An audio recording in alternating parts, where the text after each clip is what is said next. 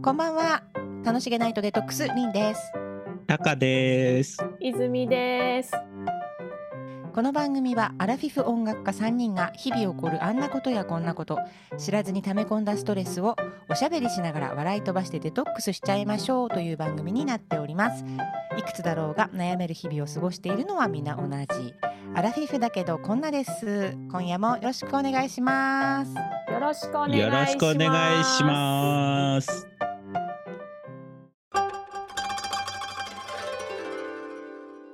あのですねはい突然なんですが、はい。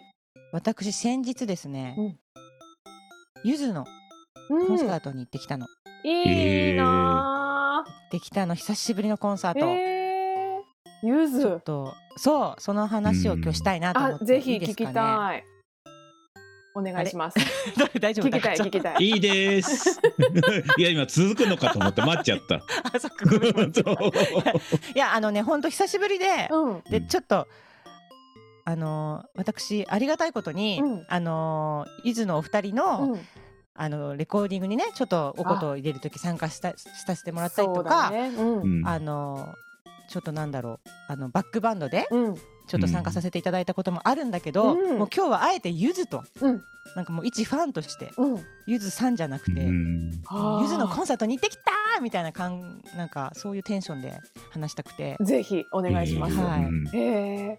そうそうなんかねあの、うん25周年なんですよへえ。今年ねそんなにいらっしゃるんだね。そんなにいらっしゃるのよ気づけばうん気づけばね。でも、そうでも確かにずっと一線でね。ねだから今年そのなんかあの記念アニバーサリーイヤーだからうん。すごいなんかテレビとかもいっぱい出てて、うーん。で私もなんかうん。そのどうやって結成されたとかまあなんかなんていうの思い出とかの結構うん特集とかされてるから見るんだけどすごい懐かしくて、うん。あ私も行ってたわーとか思いながら本当見てて。へへえ。ーコンサート自体もね私久しぶりに行ったの。なんかもうコロナになってからコンサート多分大きいコンサート行ってないんじゃないかな、うんうん。他の人もねう含めて、んうん。でそういうのもあったし、うん。なんかこう見ながらさいろいろ考えちゃって、うん。25年前かとか思ってそうするとさなんか25年間それこそさっきもさ言ったけどずっと第一線にうんいるじゃない、うん。本当うん。ね。ねでもさ25年は確実に経ってて。そうだね。それを考えるとすごい不思議な気持ちになって、うん。で私も当時25年前だから当然20代で,、うん。でキャッキャ言いながらさなんか見てたの、でうん。当時はその爽やかフォークデュオでさ、うんうん。覚えてる？うんそうだった。最初の頃って、ね。ん。そうなの。でキラッキラした目でなんかこう、歌ってでテレビも最初の頃は出てなくて。へそうえ。で路上で歌ってちょっと話題になってライブハウスとかでも歌ったりしてたけど、うんで路上はずっと続けていてでもうんテレビには出てなくて、うんでもなんかラジオとか出たりとか、うんそういうのででもすごいもう私路上とかも見に行ってたから、へえ。あそんな最初の頃からね。そう本当にもう25年前からの ファンなんだけどすごい。だからどんどん人があっという間に増えていくのがこう見えていってたから、へえ。すごいなと思ってたんだけど、うんでなんか当時はその私もバイトしてたんだけど、うん。バイト先で仕事もせずになんかその時一緒に働いてた友達と、うん。もう二人してキャッキャ言いながらゆずの歌詞を書き出して、うん。なんかこんなこと言ってるとか言って なんか駐車場の猫があくびをしながらとかそんな歌詞あるとか言いながら すごい可愛いとか言って聞いてたの本当に。なん。だけどそういうイメージでキャッキャキャッキャ言っててその時も私琴もまだあの仕事してなかったから琴の仕事も全然まさかこんなね感じになると思ってなくってで見てたんだけど、うん。それがさ、うんなん。か私の中ではそういう可愛らしい爽やかフォークデュオだったのが、うん。気がつけば、うん。だんだん大人になっていてそのね、うん。お二人が。うん。でも今や大物感じゃない？そうだよね。そう。確かに。なんかさコンサートの最初の頃ってさうん。もう本当になんかもうしたなんていうの、まあ、新人でもあったし、うん。あのもちろん年上のファンとかも多かっただろうし、うん。でそういう可愛らしい感じだったのがだんだんちょっとお兄さん的になってきて、うん。今はもう先輩感っていうかああなるほどね。で MC とかの感じも変わってきてるからそれがすごい不思議な感覚があって、いいね。なんかそうやってさ最初からそのうん。成長を見てるみたいな感じじゃない？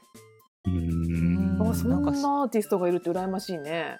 なんか変な気分になるっていうか自分はそのまあ年は取ってるけど、うん。変わ全然いる立ってる場所は変わらないのに、うんうん。もうすごい路上からさもう東京ドームをやってさ、うん今もねいろんなアリーナとかやっててあそこにいた人たちなんだみたいなのがうんうん。すごい変な感じになるし、人の人生ってなんか不思議だよねと確か。思うよね。そうかあのゆずの路上時代を知ってるってすごいね。だって私なんかもうテレビで、ねだいうんうんぶ出てきて、うん。この子たちは路上からっていうのがこうエピソードとして。うんそうだよね。ね。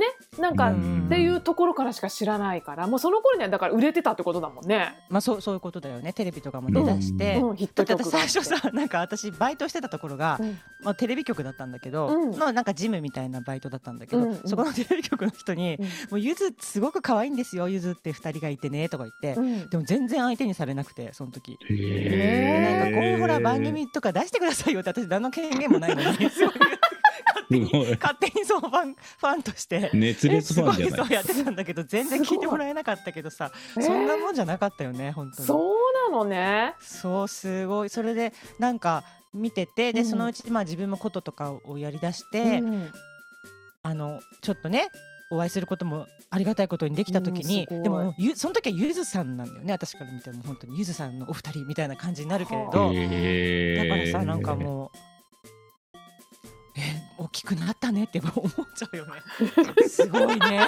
でも全然すごい上なんだけどさ。すごい。でもおばちゃん的ななんかそういう親戚のさ、うんそういうような人の感覚にもななるというかさ。そうねあの頃から知ってるうーん。甥っ子みたいなことなのね。おいねそういうような感覚で おいっ子なの？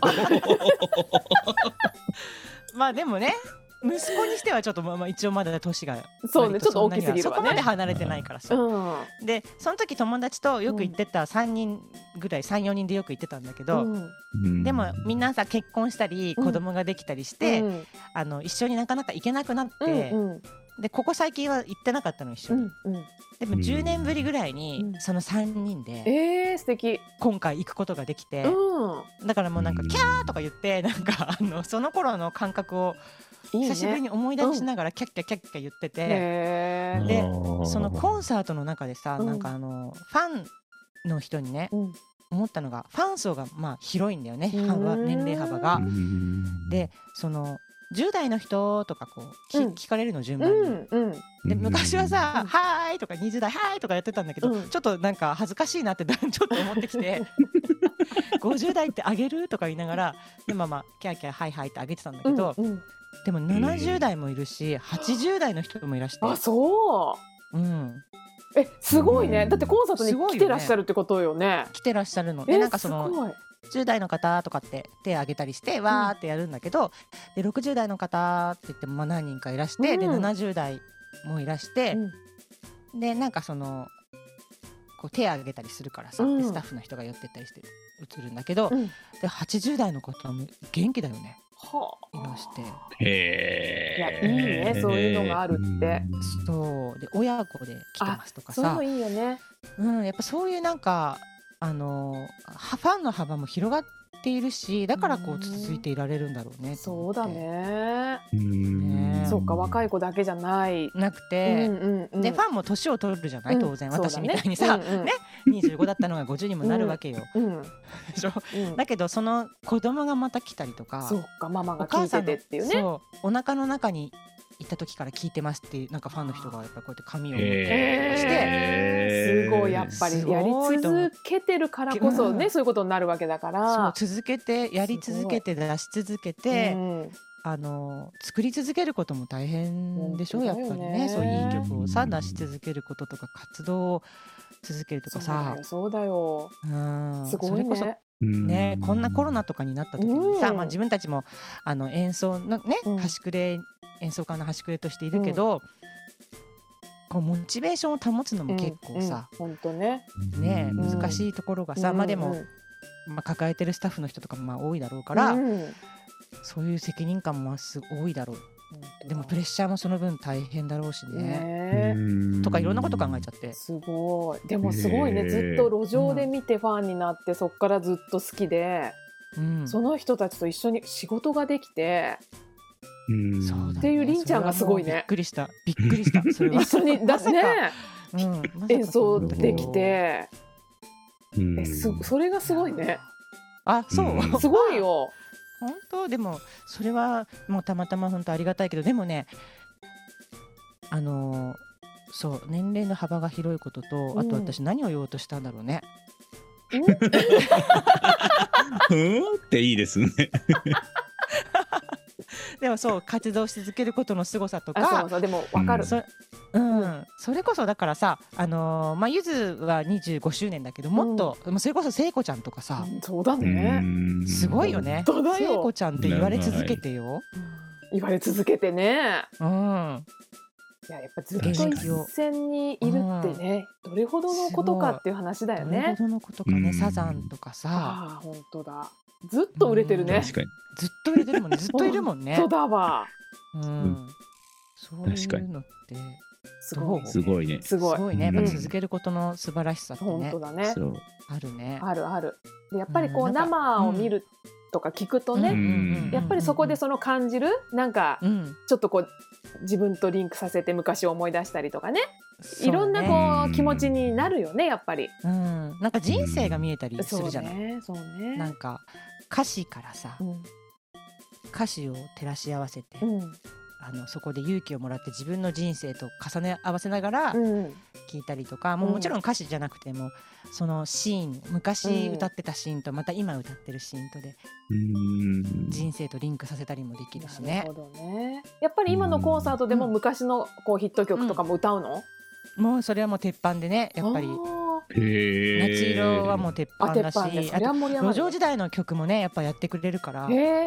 それはもう大感激しちゃうね。もうもう涙腺緩みっぱなしっていうか。へえ。へすごいよね。なんか昔からのファンも大事にしながら、うん。今の新しいファンも楽しませて、うん。トークとかも面白いの。うん。そのうん引きつけるちゃんとなんていうのあのトーク力って磨きたいね。大事だよね。ー。あうんのトークね力が難しいね。トーク力ね。そうだよね。うん。よく言うねそういうの。なんかライブ行くとそこが見えるからさ歌だけじゃなくてね。うん確かに。そあれじゃない？あれ？あさだまさしとかさ。あああれすごいね。あれトークトークだよね。だってほとんど歌わない。歌わないよ。喋ってるもんね。だってずっと夜中までやってるんでしょ。そう。でも友達も一人いるけど、一曲しか弾かなかった人。どういうこと？どういうこと？なんか学校の音楽教室みたいのがあるじゃない。はいあれに行ってうん、一曲だけしか弾かなかったんだって、あとずっと喋ってて。すごいトーク力。あでもそれで持つってことはそうねうんすごいんだかいいんだか、それが。ね、演奏しないと仕事成り立たないよって思ったけど、そうそうだね。お客さんがさそれで満足すれば別にいいんじゃない？それは、すごいと思って。うん、一曲はすごいね。うすごいん。ね。本当さだまさしだね。さだまさしだね。やっぱトーク力。だってあのキンキキッズとかもねなんかトークがすごい面白いんだって、あの二人。そうかやっ。ぱりそうだね。へー。面白そう。だからねあの二人も、その年齢層がすごく若い子だけじゃなくて幅広いんだって、うん。へーファンがね70代とかそれこそいるらしくて。そうだよね。やっぱりね、そうするとやっぱりなんか子供についてうん。保護者としてコンサートに行ったんだけど、うんうんうんうんあまりにトトークが面白くてファンになっちゃったとかいうお母さんおばあちゃんとかがいるんだって。素晴らしいね。それはね、だからやっぱライブってそういうのが見れてね、うん。曲だけじゃないうん。人間性みたいなものが見れてファンになるとかやっぱあるよね。テレビだテレビだけじゃないところでさ、うん。見えるところがあるもんね。ね。生のなんかその姿やっぱり生きてる人間だからね。そうだよね。当たり前だけど。ねでもゆずのお二人は全然容姿変わらずずっとなんか青年みたいなまんま、ねえうん。ほんと体型も変わらないもんね、うん。ねあとやっぱあれじゃない？体力がさえ、うん 私たちさそれこそそあの3人とも50代ですよ、うん。友達と、うん。うん。ね疲れたもんねいあの途中さそのコロナだから、ちょっとあの換気の時間があるの。うん。で換気しますって言ってへー。5分間ちょっと中断するんだけど、その間座ってるんだけど、うん。この時間があってよかったよねってとかいうぐらいの 感じなのにそれをさもう走り回って歌って走り回ったりとかトークしてってすごい体力だとああそっか、うん。ま鍛えてるよね。まあそうだよね。やっぱりそういう人たちはね。歌う人はそうだよね。ね。え。いいなやっぱライブ生行きたいね。見に行きたいね、うん。なんかいろんないいライブ舞台をうん。生で感じるってやっぱ大事だなって改めてねいよいよ思いろいろねまあうん。中止になったりもしちゃうけど始まってはいるからうんうんうん。ねそうだね、うん、うんなんかいっぱいからもっと。見たり聞いたり。うんしたいね。ぜひ。していこう、ん。はい。浴びていこはい。ゆずを。応援していきうますよというとで。ことれからも。はい。応援したいと思います、はい。はーい。ありがとうございます。ありがとうございありがとうございます。ボイシャータロットリーダー泉の今週の一枚。はい。では8月26日から9月1日の1枚です。はい。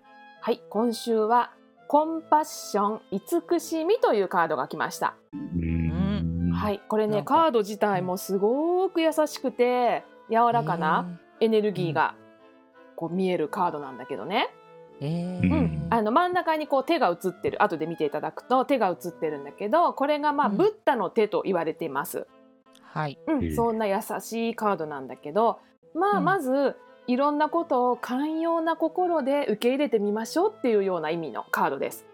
あーまさにうん。優しさだね。うん。で、うん。まあもちろん他人のことをね寛容な心で受け入れる、否定しない、まあもちろんそれははい大前提なんだけれども、うん。意外にみんな自分のことを一番受け入れられていない自分に対しての否定が強かったりやっぱりするんだよね。で特にこね。この世代、あこの世代。この世代。へうん、やーっぱりこのアラフィフ世代ね、うんうんうん。ここはやっぱりいろんな意味で、まあ、ベビーブームだったりその競争社会、土の時代のこの競争的なのの一番ピークにいた世代だから、うんうんうんうん。やっぱりこうなかなか自分を認めてあげられない人たち、うん、なのよね。だからまあ寛容な心で受け入れるってことは他人のこともだけど自分自身のこともねまずはみたいな感じです。あー大事かもしれないね。そう。だからさ人に優しくしようとかそういうことはもうみんなできてるじゃない。助けてあげようとかね、うんうん、だけど案外自分に対してすごい厳しかったりみなんかこう、うん。優しさがなかったりね、うん。うん、私ってダメだわってけなしちゃったりとかね。うんうん。ね、そういうことをやっぱりよくやる世代ですねここはね。なるほど。うん。うん、なので特にまあ今週はねこんな慈しみっていう柔らかなエネルギーのねカードが来たから、あいいね。ね人も自分も大事にね慈しんであげてくださいっていう週にしてほしいかな。うん。うん、でまあ何していいかわからないって時は、まあ、自分が気分よく過ごせることを選択するっていうことで、マッサージとかヒーリングとかうんお花を飾るとか本当にそういうことね。自分が喜びそうなそことうそうそうポをなんかしてあげれッポばいいって心がこううん。温かくなるようなね、そんなことをちょっと取り入れてみると、いいですうんね自分を大事にしてる。うん。自分に対しての慈しみ。みたいな形にできると思うので、うん。やってみてくださいね。わかりました。はい。楽しげナイトデトックスでは皆様からのメッセージをお待ちしております気になること聞きたいことなどぜひツイッターの DM までお寄せください楽しげないとデトックスで検索してね。お待ちしてます。お待ちしてます